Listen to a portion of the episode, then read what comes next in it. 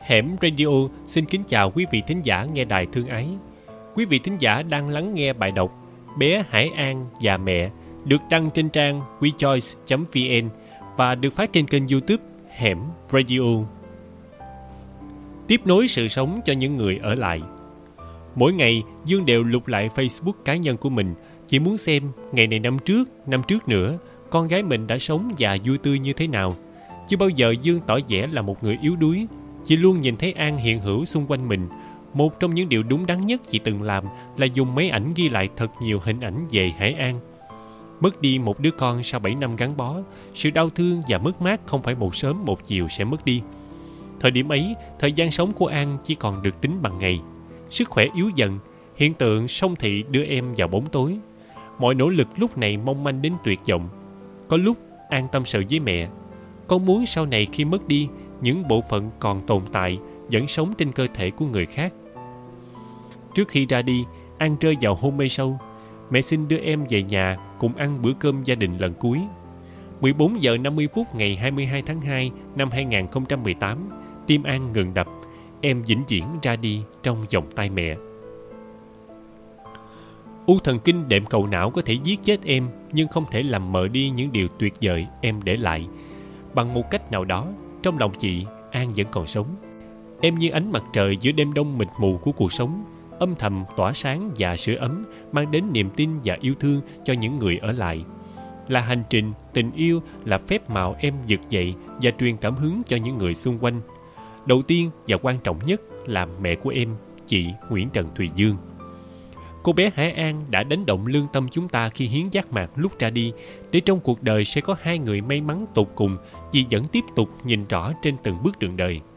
Chị Dương đã từng một mình mò mẫm khắp phòng bệnh khoa kết giác mạc, bệnh viện mắt trung ương, chỉ với khát khao được gặp hai bệnh nhân được nhận giác mạc của Hải An. Đó là người đàn ông 42 tuổi, mắc bệnh loạn dưỡng giác di truyền và cụ bà 73 tuổi bị bệnh sẹo đục giác mạc. Cả hai đều xúc động bật khóc trong giây phút gặp và cảm ơn chị sau khi được ghép giác mạc. Suốt nhiều năm qua, không tìm được ánh sáng, nhờ đôi mắt của An, họ tìm lại được niềm vui sống trong những năm tháng phía trước.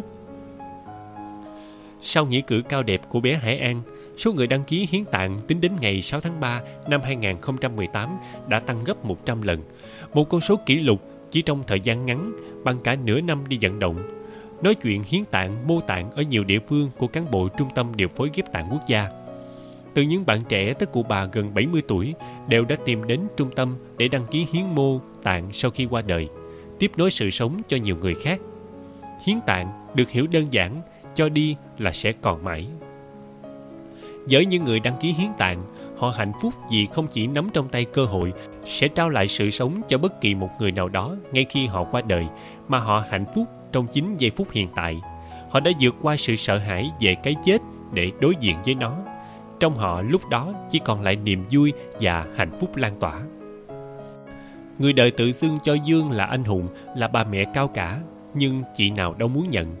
Mất con, người mẹ thậm chí có thể quá điên trước những nhớ thương chồng chất. Những ngày tang thương chị là một kẻ điên đúng nghĩa.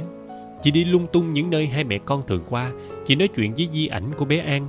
Chị giữ khư khư chiếc iPad chứa vô vàng kỷ niệm về con. Chị cũng từng nghĩ mình sẽ gục ngã vì đau quá. Trước đây, mỗi ngày mẹ con chị đều nói yêu nhau. Và rồi năm tháng trôi đi, chỉ còn lại niềm vui ở lại. Tình thương luôn có sẵn trong tim mọi người để chúng ta có thể sẻ chia với nhau, để chúng ta có thể nhận lại điều ấm áp trong tim mình. Ai rồi cũng trở về với các bụi, nhưng trở về với các bụi không có nghĩa là hư vô. Chị vui vì cuối cùng đã có thể giúp con thực hiện di nguyện hiến giác mạc cho hai trong số hàng ngàn bệnh nhân chờ ghép tạng mỗi ngày. Sau khi lo tươm tất an táng cho con, chị đến trung tâm điều phối tạng quốc gia với mong ước được hiến toàn bộ cơ thể mình cho y học. Riêng đôi mắt, chị xin trao lại cho chị gái, người đã đồng hành cùng chị trên chặng đường gian khổ vừa qua, cũng là người phụ nữ chịu cảnh hỏng một bên mắt nhiều năm trời. Chị cười nói, chị không phải là anh hùng, chị là mẹ em An, thế thôi được nhìn an trong đôi mắt của những người khác. Họ cười với mình, thế là quá đủ, quá hạnh phúc. Nhưng giữa cuộc sống này, vốn đầy rẫy những điều tâm tối. Có người gọi điện trách móc dương, bán bổ chỉ bán mắt con. Hỏi chị liệu trở thành người nổi tiếng có vui không? Dương im lặng, chị đau đớn không nói thành lời trước những lời cay nghiệt. Chị hiểu câu chuyện của con tạo hiệu ứng cho cộng đồng, nhưng cuộc sống của chị chưa bao giờ được yên ổn. Chị tự chăm sóc bản thân, tự chịu mọi lời nói của xã hội ít ai biết. Có những đêm không ngủ, dương trằn trọc về việc phải trả lời như nào với những bạn trẻ chưa đủ tuổi hiến tạng nhưng vẫn muốn noi theo động lực của an. Cũng có bệnh nhân bị ung thư trong giai đoạn tế bào bệnh đã tràn ngập ở tủy. Họ tuyệt vọng khi nghĩ tới cái chết. Họ bảo muốn được như an, đủ mạnh mẽ và kiên cường để nếu lỡ không qua khỏi sẽ ra đi thật nhẹ nhàng. Tất cả những cuộc điện thoại của các bệnh nhân ung thư chị đều nghe không sót một cuộc nào.